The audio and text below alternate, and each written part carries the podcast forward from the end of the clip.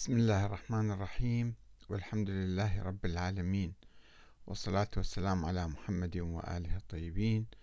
ثم السلام عليكم أيها الأخوة الكرام ورحمة الله وبركاته.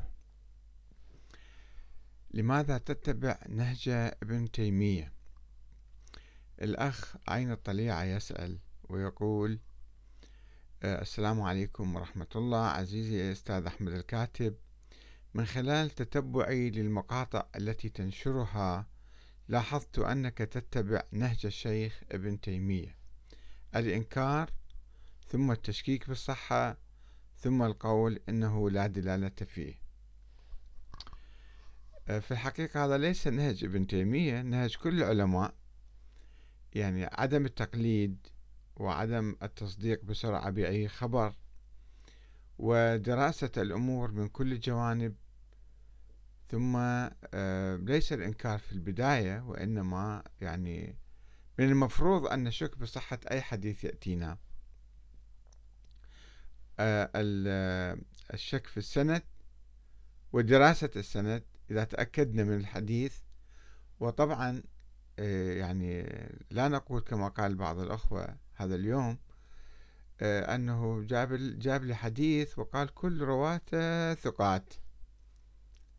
عن آه، آه، يعني عن شخص عن شخص من نفس الطائفة ومن نفس المذهب يأتيك بمثلا حديث معين يقول لك هذا كل رواته ثقات. أولا هل درست هؤلاء الرواة مثلا؟ هل درست السند حتى تضفي عليهم صفة الوثاقة؟ ثم أنت لو تراجع مثلا علماء الشيعة علم الرجال اللي كتبوا الكشي ثم النجاشي ثم الطوسي وآخرون عبر التاريخ آه، ضعفوا كثيرا من الرواة وبالتالي لا يمكن أن نقول هؤلاء الذين ضعفهم علماء الشيعة أنهم ثقات. ثم عندما تنقل من كتاب مثلا ينتمي لمذهب معين لا يمكن أن تثق فيه وتعتمد عليه وتقول هذا الكاتب كل ما نقل هو صحيح وكل رواته ثقات يجب أن آه، إذا خاصة إذا كان واحد دي, دي يعني دي يأيد مذهبه فلازم تدرسه من خارجه مو من داخل. يعني مو صدق بكلامه لأنه هذا واحد من علمائنا الكبار. في التاريخ قال كذا وكذا الشيخ الصدوق افترضه أو الشيخ الكليني أو المفيد أو أي واحد.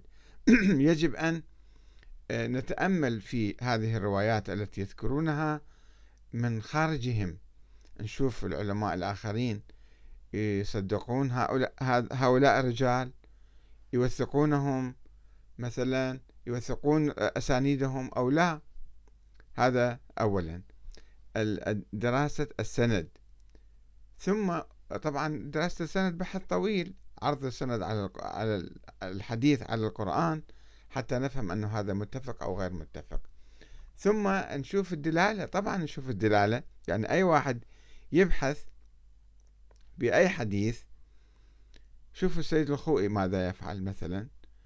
عندما يجي حديث آه، أول شيء يشوف السند يقول هذا سند ضعيف. ثم يجي على المتن يقول هذا المتن ما في دلالة على ولاية الفقيه مثلا.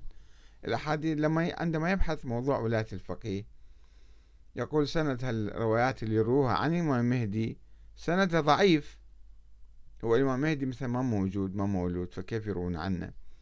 أنا أقول هالكلام وليس سيد الخوي ثم يقول أنه هذا هذه الأحاديث ضعيفة لأنه ما فيها دلالة على الولاية.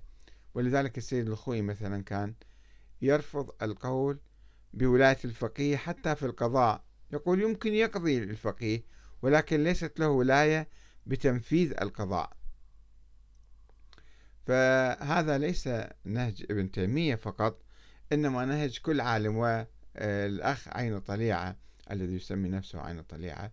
المفروض فيه هو أيضا أن يتبع نهجا علميا ولا يصدق بكل الأخبار ولا يصير أخباري ويصير حشوي ويصير ضعي يعني ساذج عندما يتقبل كل الأحاديث بلا نقاش.